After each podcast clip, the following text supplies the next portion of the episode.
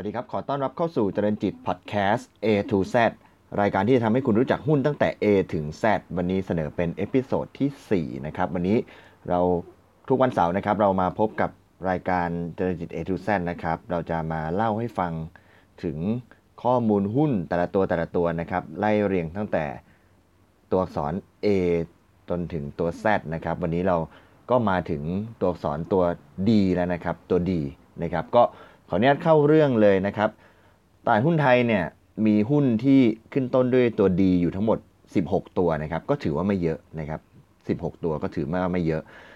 โดยที่ถ้าหุ้นที่เรารู้จักคุ้นเคยกันดี ถ้าถ้าเอาดูว่าตัวใหญ่ๆเนี่ยก็จะอยู่ในกลุ่มสื่อสาร ตัวหนึ่งก็เป็นตัว d t แทใช่ไหมครับ แล้วก็อีกตัวหนึ่งก็เป็นกองทุนรวมโครงสร้างพื้นฐาน DIF ที่เป็นอยู่ในเครือของตัว True นะครับก็เป็นตัวดีทั้งคู่ d t แท DIF นะครับ แล้วก็ถ้าเป็นหุ้นไซส์กลางๆ ที่ตอนนี้มีการซื้อขายกันค่อนข้างคึกคักนะครับ ก็เช่นตัว Delta Electronic นะครับ หรือว่าตัวดูโฮมที่เป็นตัวค้าปลีกวัสดุก่อสร้างนะครับ แล้วก็ในหุ้นตัวดีเนี่ยยังมีหุ้นในกลุ่มวัสดุก่อสร้างอีกถึง 3 ตัวที่อาจจะเคยได้ยินชื่อกันนะครับ ทั้งตัว DCC ตัว DRT แล้วก็ตัว d c o n นะครับ ก็ทำธุรกิจวัสดุก่อสร้างทั้งสิ้นนะครับ แต่ว่าหุ้นที่เราจะมาพูดคุยกันในวันนี้เนี่ยจะอยู่ในกลุ่มท่องเที่ยวและโรงแรมนะครับ ตัวที่จะมาพูดคุยกันก็คือตัว DTC นะครับตัวย่อ DTC หรือว่าบริษัทดุสิตธานีจำกัดมหาชนนะครับ ถ้าพูดถึงดุสิตธานีเนี่ยหลายท่านก็คงจะนึกออกนะครับว่าก็แน่นอนเป็นธุรกิจโรงแรมนะครับ ส่วนตัวเองเมื่อสัปดาห์ที่ผ่านมาก็ได้มีโอกาสไปพักผ่อนที่ใช้บริการของ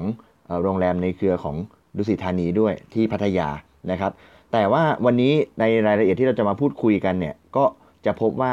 ในส่วนของธุรกิจของดุสิตธานีเองเนี่ยมีการขยับขยายไปให้อยู่กระจายไปอยู่ในหลาย ๆ ธุรกิจมากขึ้นนะครับ แล้วก็บริษัทก็มีแผนงานต่างๆ ที่จะให้มีการกระจายความเสี่ยงแล้วก็พัฒนาในธุรกิจต่างๆ มากยิ่งขึ้น เดี๋ยววันนี้เรามาพูดคุยกัน มาดูรายละเอียดกันจากรายงานประจำปี 2562 นะครับ เริ่มต้นเรามาดู สารจากประธานเจ้าที่บริหารกลุ่มดุสิตธานีนะครับผู้บริหารท่านนี้หลายท่านน่าจะคุ้นเคยได้ยินชื่อกันดีนะครับ คุณสุภจีสุธรรมพันธ์นะครับ ประธานเจ้าหน้าที่บริหารกลุ่มดุสิตธานีนะครับ ก็ขออนุญาตมา อ่านให้ฟังจริงต้องบอกว่าสารจากประธานเจ้าหน้าที่บริหารเนี่ยอ่านแล้ว แทบจะเห็นภาพที่ชัดเจนของทั้งกลุ่ม แล้วก็เห็นทิศทางแนวทางของทางกลุ่มดุสิตธานีแล้วแหละแต่ว่ายังไงเดี๋ยวเรามาลงรายละเอียดกันนะครับ ในปี 2562 ที่ผ่านมาเนี่ยนอกจากจะเป็นปีแห่งความท้าทายที่สร้างความเปลี่ยนแปลงอย่างมากสำหรับดุสิตธานีเนี่ยเพราะว่าเป็นปีที่บริษัทจำเป็นต้องยุติการให้บริการโรงแรมดุสิตธานีกรุงเทพนะครับปีนี้ก็ยังเป็นปีแรกที่เข้าสู่ช่วง 2 ของแผนกลยุทธ์ 9 ปี เพื่อการเติบโตอย่างยั่งยืนนะครับในการที่จะรับรู้ศักยภาพในการเติบโต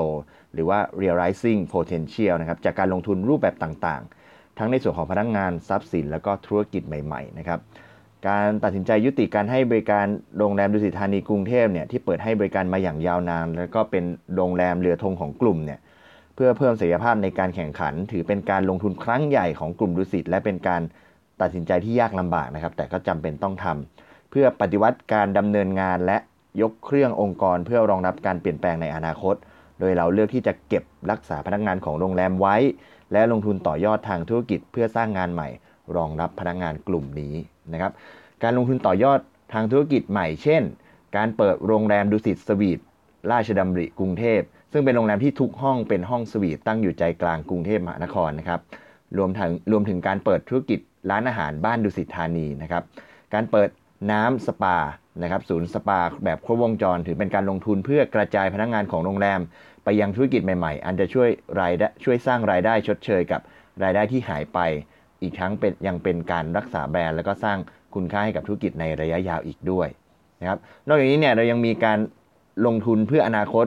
เช่น การลงทุนเช่าอสังหาริมทรัพย์เพื่อพัฒนาเป็นโรงแรม ชื่อว่าอาศัยชัยนาทาว ซึ่งจะกลายเป็นโรงแรมภายใต้แบรนด์อาศัย แห่งแรกที่จะเปิดในบริการเปิดให้บริการประมาณช่วงไตรมาส 3 ปี 63 นะครับ โดยโรงแรมอาศัยเป็นโรงแรมน้องใหม่ที่ดุสิตเปิดขึ้น เพื่อรองรับกลุ่มนักท่องเที่ยว millennialนะครับเป็นกลุ่มที่มองหาประสบการณ์ท้องถิ่นที่กำลังเติบโตอย่างรวดเร็วนะครับ แล้วก็แม้ว่าบริษัทจะต้องเผชิญกับ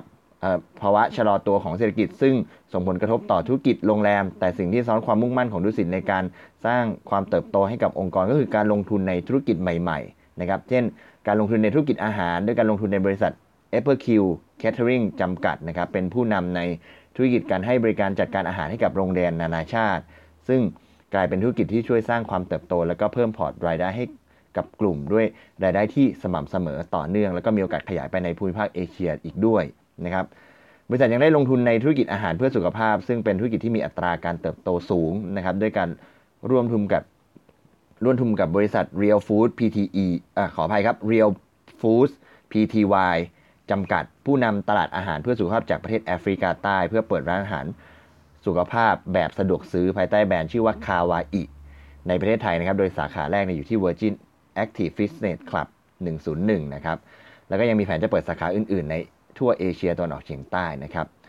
นอกจากนี้เนี่ยบริษัทก็ยังจัดตั้งดูสิต Hospitality Services จำกัดนะครับ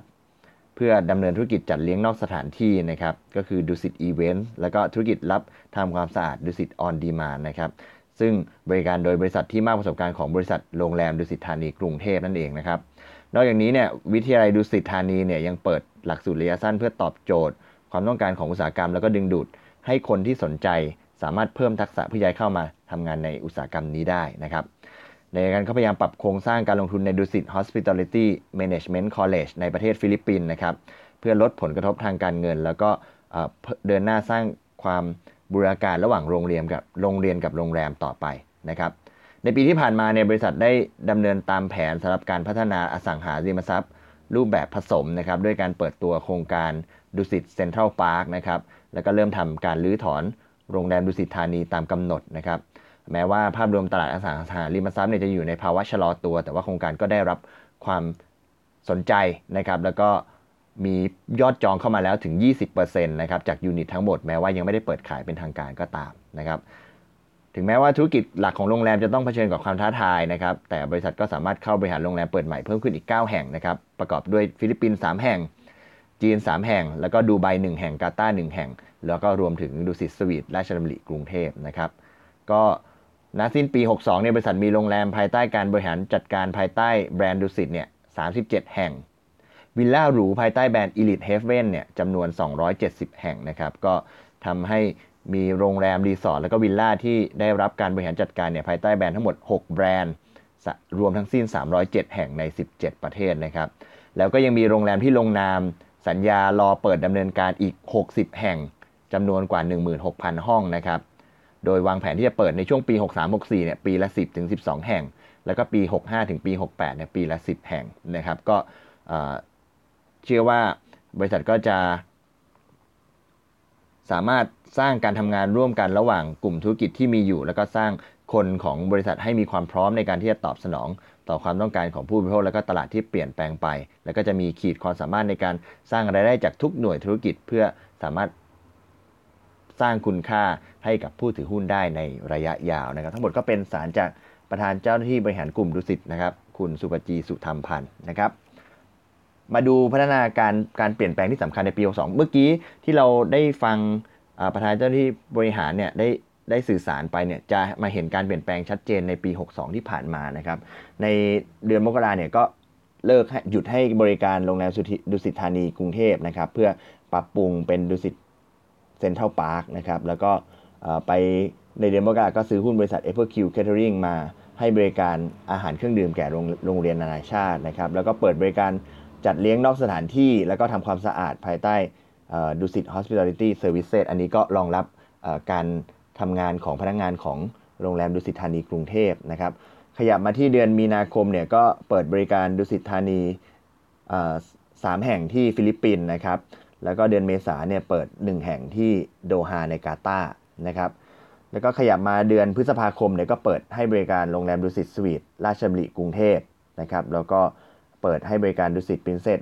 Residence Dubai Marina นะครับที่ดูไบนะครับ ขยับมาที่ตัวเดือนกรเดือนกรกฎาคมเนี่ยก็ไปร่วมร่วมทุนนะครับกับบริษัท Food Real Food Pty LTD นะครับสัดส่วน 51 ต่อ 49 โดยดุสิตถือ 51 นะครับ ก็ทำร้านอาหารสุขเพื่อสุขภาพแบบสะดวกซื้อนะครับ แบรนด์ Kauai นะครับ แล้วก็จัดตั้ง 2 บริษัทย่อยในในของมาลดีฟนะครับ ได้แก่ดุสิตมาลดีฟ Investment แล้วก็ดุสิตมาลดีฟ Management นะครับ เพื่อรองรับธุรกรรมในการบริหารโรงแรมในมาลดีฟนะครับ แล้วก็เดือนสิงหาคมเนี่ยเปิดดุสิต Hospitality Management College ใน กรุงมะนิลาที่ฟิลิปปินส์นะครับ ก็เป็นเป็นวิทยาลัยในต่างประเทศสาขาแรกของบริษัทนะครับ แล้วก็เดือนสิงหาคมเช่นเดียวกันนะครับทำสัญญาเช่ากับบริษัท i am China Town จำกัด เพื่อพัฒนาและก็ดำเนินงานโครงการโรงแรมอาศัยกรุงเทพ China Town นะครับเพื่อรองรับนักเดินทางกลุ่ม millennial นะครับมาที่เดือนกันยายนเนี่ยเปิดร้านอาหารแบบ stand alone แห่งแรกของกลุ่มดุสิตธานีอยู่ที่ซอยศาลาแดงนะครับ ชื่อบ้านดุสิตธานีนะครับ แล้วก็ ในเดือนเดียวกันเนี่ยก็รับโอนกิจการจากบริษัท DMS Property Investment Private Limited คือเป็นบริษัทที่เดิมทีเนี่ยดูแลสินทรัพย์ แล้วก็การบริหารงานในมาลดีฟอยู่ ก็โอนมาให้บริษัทใหม่ที่ได้จัดตั้งไปนะครับ ก็คือตัวบริษัท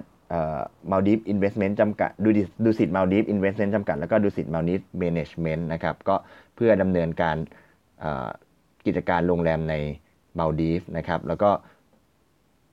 เดือนกันยายนเนี่ยก็ร่วมทุนกับบริษัท Origin Property จำกัดมหาชนนะครับ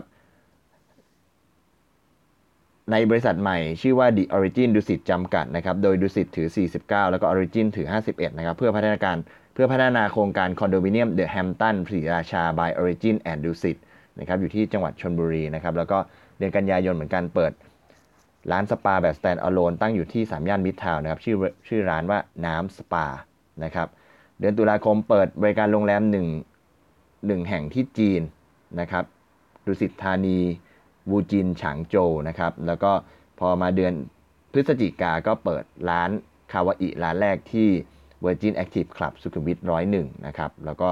สุดท้ายเดือนธันวาคมนะครับก็มาเปิดอีก 2 โรงแรมที่จีนนะครับดุสิตธานี Sandalwood Resort Huizhou Shuangyue Bay นะครับอยู่ที่มณฑลกวางตุ้งนะครับแล้วก็ดุสิตธานี Wetland Park Resort หนานจิงมณฑลเจียงซูประเทศจีนนะครับ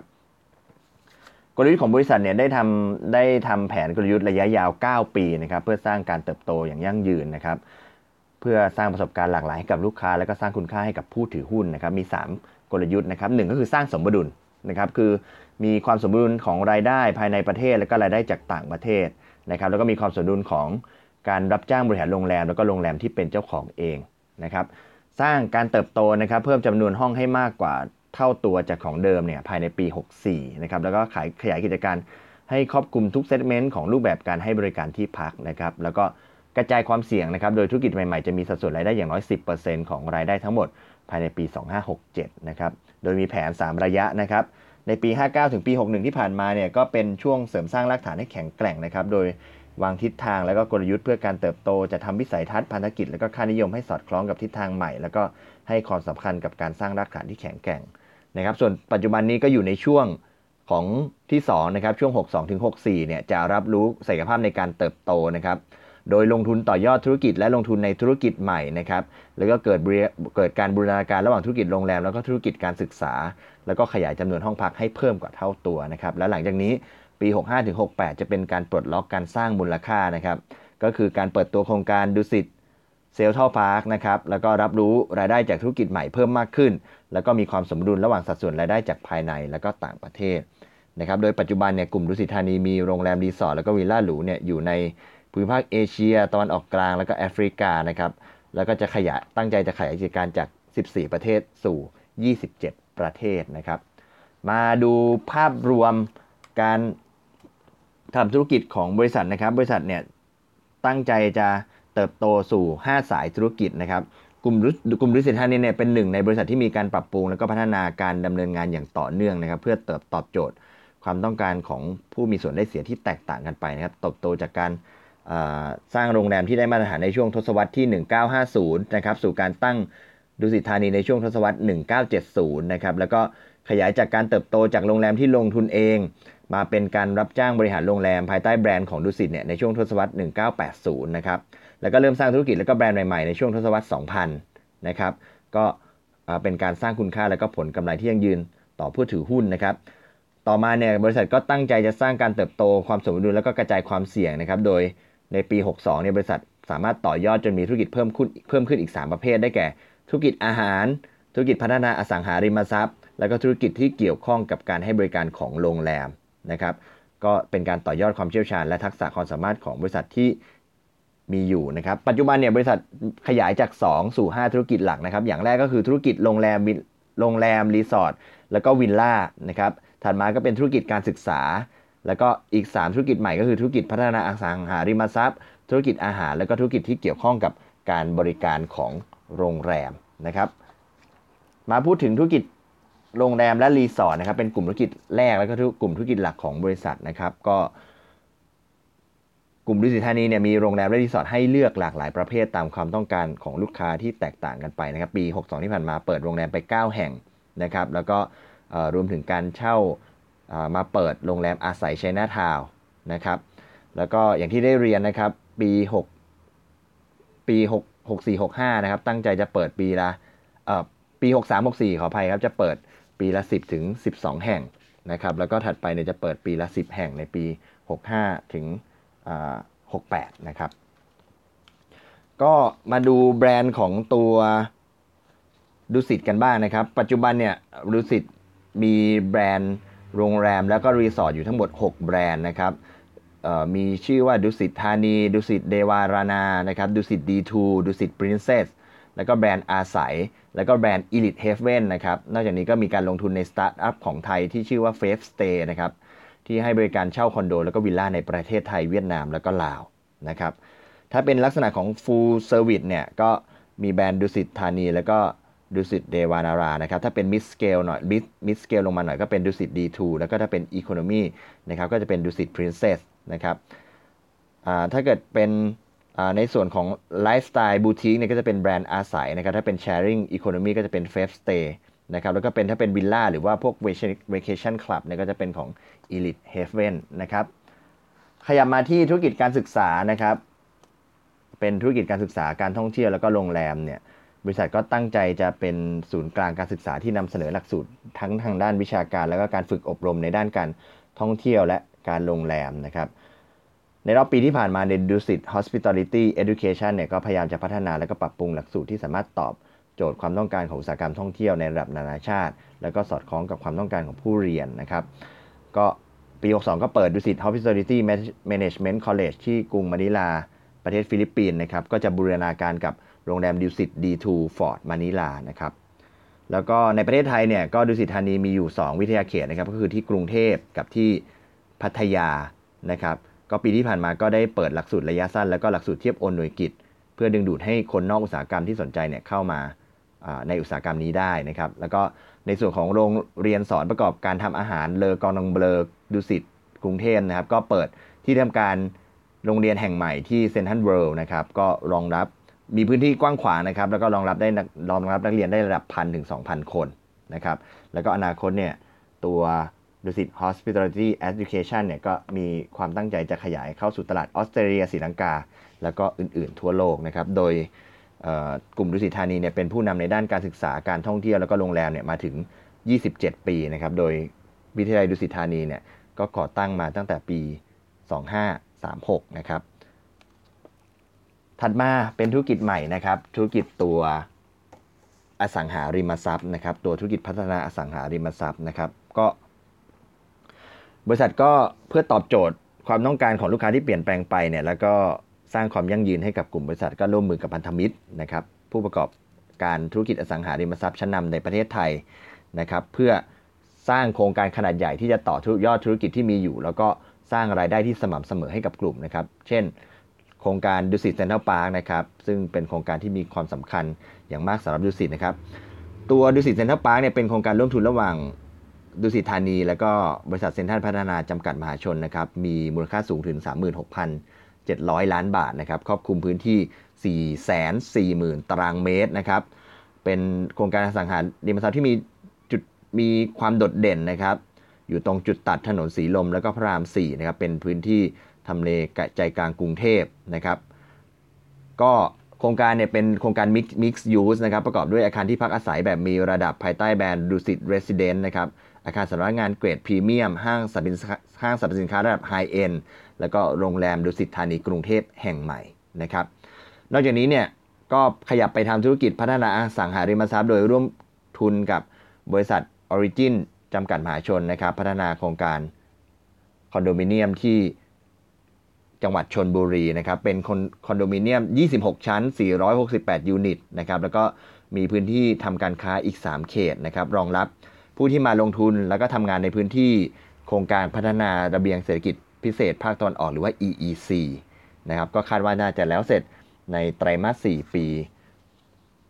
64 นะครับก็ชื่อโครงการชื่อว่าโครงการ The Hampton สีราชา by Origin และ by Origin and Dusit นะครับก็ส่วนตัวโรงแรมดุสิตธานีกรุงเทพแห่งใหม่เนี่ยน่าจะเปิดได้ในปี 2566 เป็นส่วนหนึ่งของโครงการ ดุสิตเซ็นทรัลพาร์คนะครับอะมาดูธุรกิจอีกอันหนึ่งก็คือธุรกิจดุสิตฟู้ดนะครับดุสิตฟู้ดเนี่ยก็จัดตั้งขึ้นในปี 61 นะครับ ตั้งใจจะต่อยอดประสบการณ์ความเชี่ยวชาญในการบริบริการด้านอาหาร และก็เครื่องดื่มของดุสิตธานีนะครับ ก็อย่างที่ได้เรียนไปนะครับ ปี 62 ก็ไปซื้อลงทุนในบริษัท Apple Q Catering นะครับ บริการอาหารเครื่องดื่มใน โรงเรียนนานาชาติ แล้วก็ตั้งแล้วก็ได้มีการเปิดร้านคาวาอิไปเรียบร้อยแล้วนะครับ ชื่อแบรนด์คาวาอินะครับ แล้วก็ได้ตัวแบรนด์ Kauai เนี่ยเป็นแบรนด์ร้านอาหารสุขภาพแนวธรรมชาติชื่อดังจากแอฟริกาใต้ก่อตั้งมานานกว่า 23 ปี เสิร์ฟอาหารสุขภาพกว่า7ล้าน3แสนมื้อในแต่ละปีนะครับ มี 164 สาขาในประเทศแอฟริกาใต้และก็เนเธอร์แลนด์นะครับ โดยดุสิต Foods เนี่ยตั้งเป้าจะสร้างรายได้ถึง 1,000 ล้านบาทภายในปี 64 นะครับ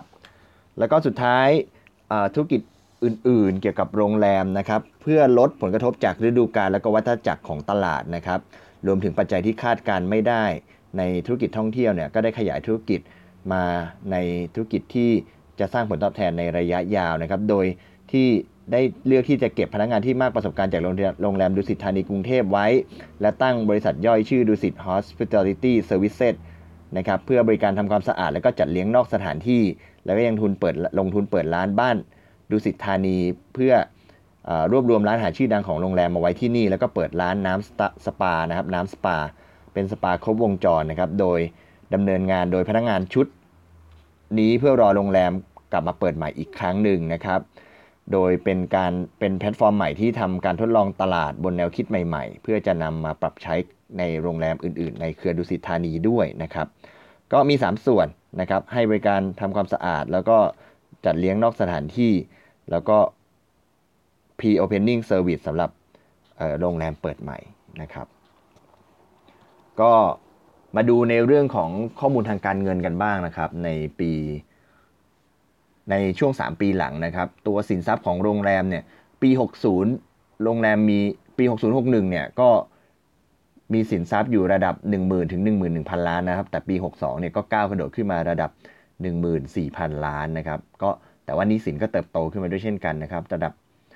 4,000 5,000 ล้านขึ้นมาเป็น 8,000 ล้านนะครับ ส่วนรายได้รวมในย้อนย้อนหลัง 3 ปีนะครับ ปี 60 เนี่ยรายได้ 5,500 ล้าน ปี 61 รายได้ 5,500 ล้าน ส่วนปี 62เนี่ยขยับมาที่ 6,100 ล้านนะครับกำไรก็เติบโตต่อเนื่องนะครับกำไรสุทธิในปี 60 เนี่ย 267 ล้าน ปี 61 เนี่ย 289 ล้าน แล้วก็ปี 62 เนี่ย มีรายได้ เออมีกำไร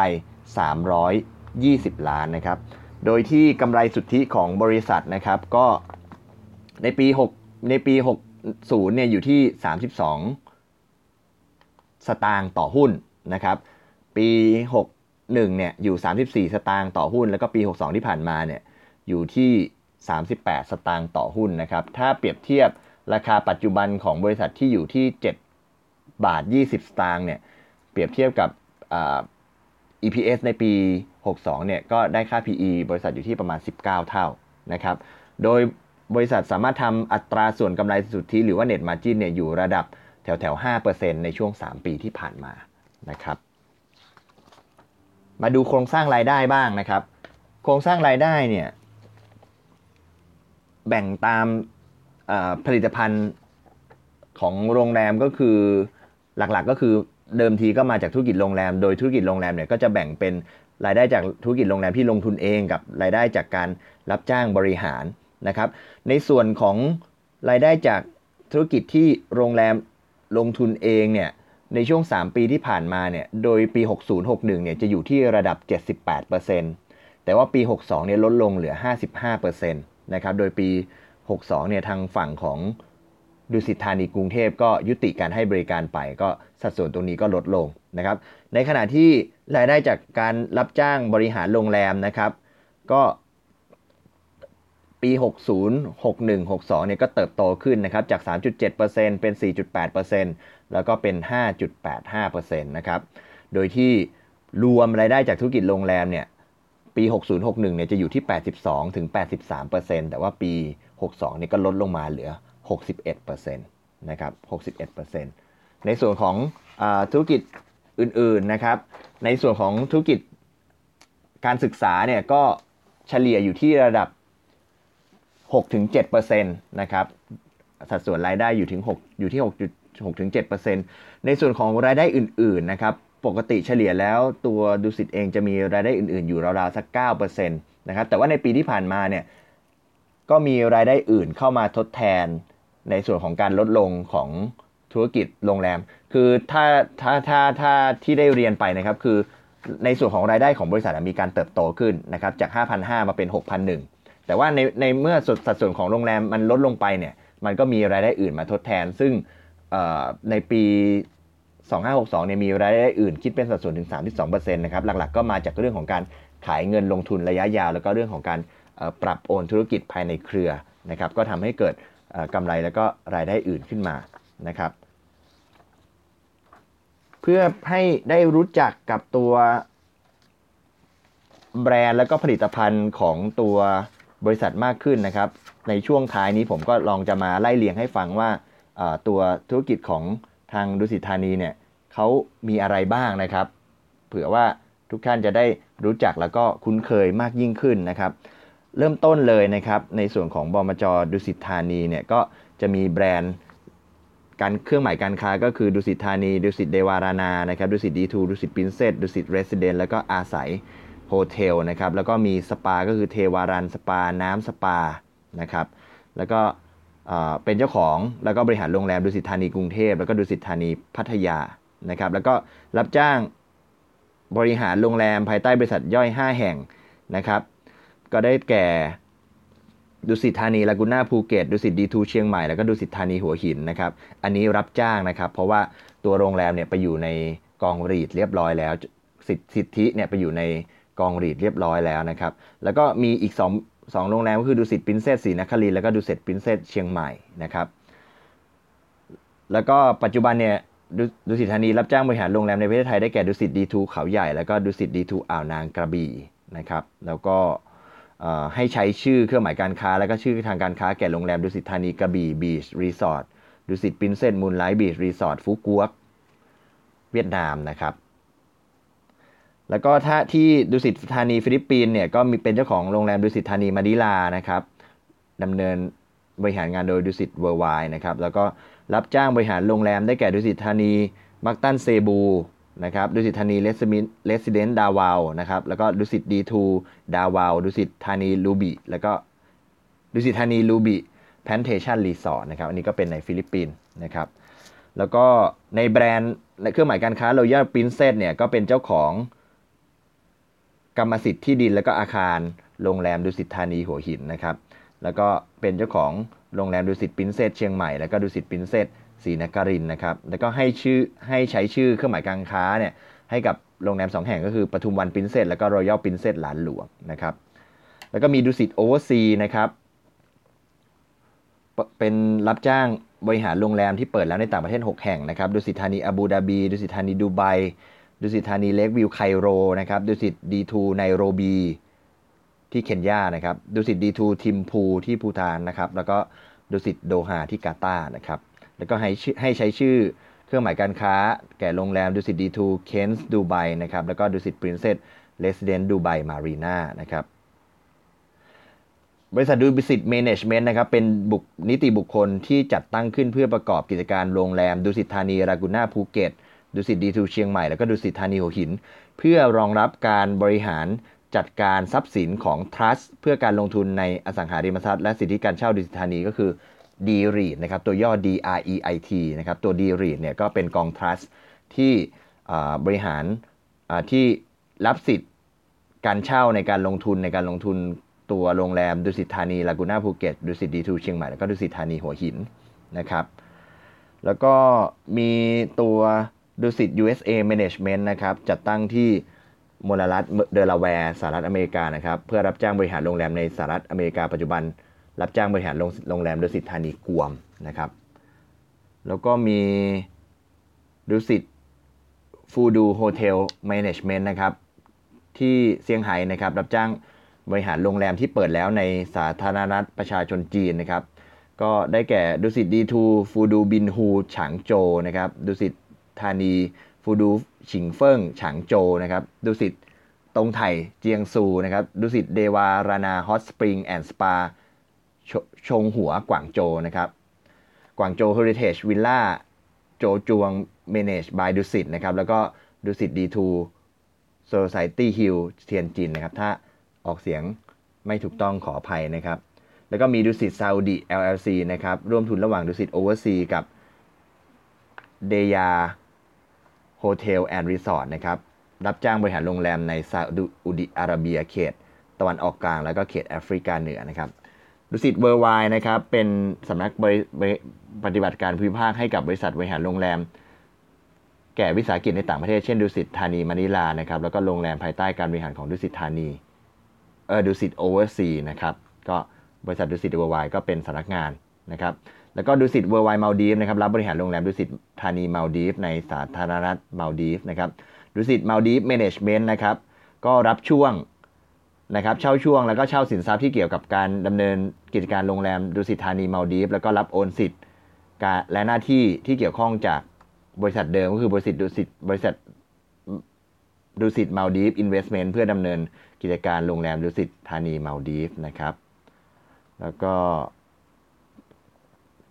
มีดุสิตธานี property นะครับสำหรับลงทุนในบริษัทต่างๆนะครับ แล้วก็มีบริษัทอาศัย Holding นะครับ ก็ไปรับจ้างบริหารแล้วก็ลงทุนในบริษัทอื่นก็คือแบรนด์อาศัยนั่นเองนะครับ มีบริษัท LVM Holding PTE นะครับประกอบธุรกิจลงทุนในบริษัทอื่น โดยลงทุนในธุรกิจหลักได้แก่การดำเนินการจอง และก็บริหารจัดการบินล่าระดับหรูในประเทศต่างๆ รวมถึงประเทศไทยในแบรนด์ Elite Haven นะครับ แล้วก็มีบริษัทเทวารันสปานะครับทำธุรกิจสปา แล้วก็ดุสิต Hospitality Services อันนี้ก็ที่เรียนไปแล้วนะครับ จัดเลี้ยงนอกสถานที่ทำความสะอาดอาร้านอาหาร แล้วก็การวางแผนเปิดโรงแรมนะครับ แล้วก็ธุรกิจการศึกษามีวิทยาลัยดุสิตธานี มีบริษัทเลอกอดองเบลดุสิตนะครับ แล้วก็มีที่ฟิลิปปินส์นะครับดุสิต Hospitality Education ฟิลิปปินส์นะครับ แล้วก็ มีในส่วนของพัฒนาอสังหาริมทรัพย์นะครับ มีบริษัทวิมานสุริยานะครับ เป็นบริษัทพัฒนาอสังหาริมทรัพย์โรงแรมอาคารที่พักอาศัยภายใต้โครงสร้างอาคารศูนย์การค้า โครงการดุสิตเซ็นทรัลพาร์คนะครับ บริษัทสวนลุม Property นะครับพัฒนาโครงการศูนย์การค้าภายใต้โครงการดุสิตเซ็นทรัลพาร์คนะครับ บริษัทพระราม4 Development นะครับ ให้เช่าช่วงที่ดินแก่บริษัทศาลาแดง Property Management ซึ่งเป็นผู้พัฒนาโครงการ สำนักงานภายใต้โครงการดุสิตเซ็นทรัลพาร์คนะครับแล้วก็บริษัท The Origin ดุสิตนะครับพัฒนาโครงการคอนโดมิเนียม The Hampton ศรีราชา by Origin and ดุสิตจังหวัดชนบุรีนะครับ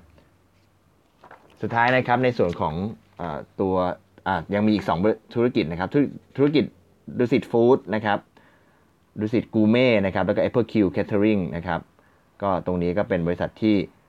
ทำแล้วก็ดุสิต Real Foods นะครับประกอบ ธุรกิจอาหารนะครับ แล้วก็ธุรกิจอื่น ๆ ที่เกี่ยวข้องก็คือดุสิตธานี property REIT นะครับเป็นผู้จัดการกอง Trust เพื่อการลงทุนในอสังหาริมทรัพย์ แล้วก็สิทธิการเช่าดุสิตนะครับแล้วก็ตัว D REIT นะครับแล้วก็ดุสิตดุสิตมัลดีฟส์ Investment นะครับแล้วก็ดุสิตธานี REIT นะครับก็เป็น ธุรกิจทั้งหมดที่บริษัทได้ไล่เรียงให้เราได้รู้จักนะครับ แล้วก็ผมก็ได้อธิบายไปแล้วว่าตัวธุรกิจเขามีอะไรบ้าง ภาพรวมก็คือ เดิมทีโรงแรมท ตัวดุสิตธานีทำธุรกิจโรงแรมทั้งในส่วนที่เป็นเจ้าของเอง แล้วก็รับจ้างบริหารนะครับทั้งในไทยแล้วก็ต่างประเทศนะครับ แล้วก็มีในส่วนของตัวธุรกิจการศึกษานะครับหลังจากหลังจากปี 62 เป็นต้นมาเนี่ยก็ขยายเข้าสู่ธุรกิจอื่นๆนะครับทั้งธุรกิจในเรื่องของพัฒนาอสังหาริมทรัพย์ธุรกิจอาหาร แล้วก็ธุรกิจที่เกี่ยวข้องกับการบริการของโรงแรมนะครับ ก็เป็นมีโครงการใหญ่ที่รออยู่ก็คือตัวดุสิตเซ็นทรัลพาร์คนะครับที่ กำลังดำเนินการสร้างอยู่แล้วก็รอจะเปิดตัวในช่วงปี 66 นะครับ ก็เป็นพัฒนาการที่สำคัญของของบริษัทนะครับ ก็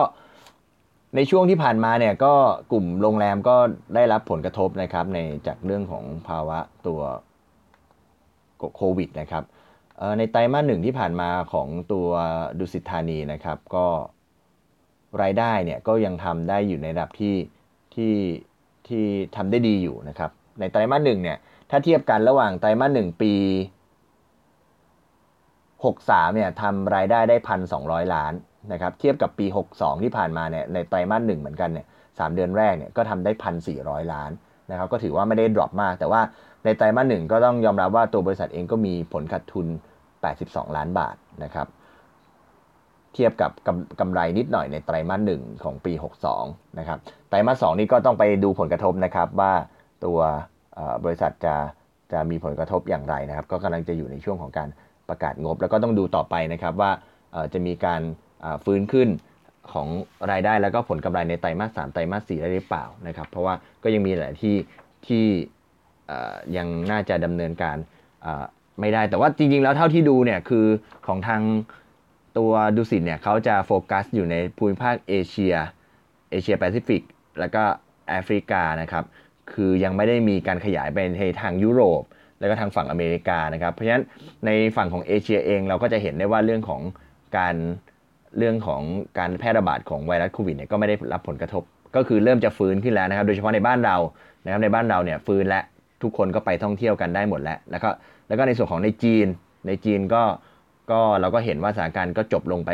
ก่อนคนอื่นเรียบร้อยแล้วนะครับ แล้วก็ในส่วนของภูมิภาคเอเชียอื่นๆเนี่ยก็ เชื่อว่าจะตามตามกันมานะครับแต่ว่าตัวบริษัทเองไม่ได้มีที่ยุโรปอเมริกาเท่าไหร่นะครับก็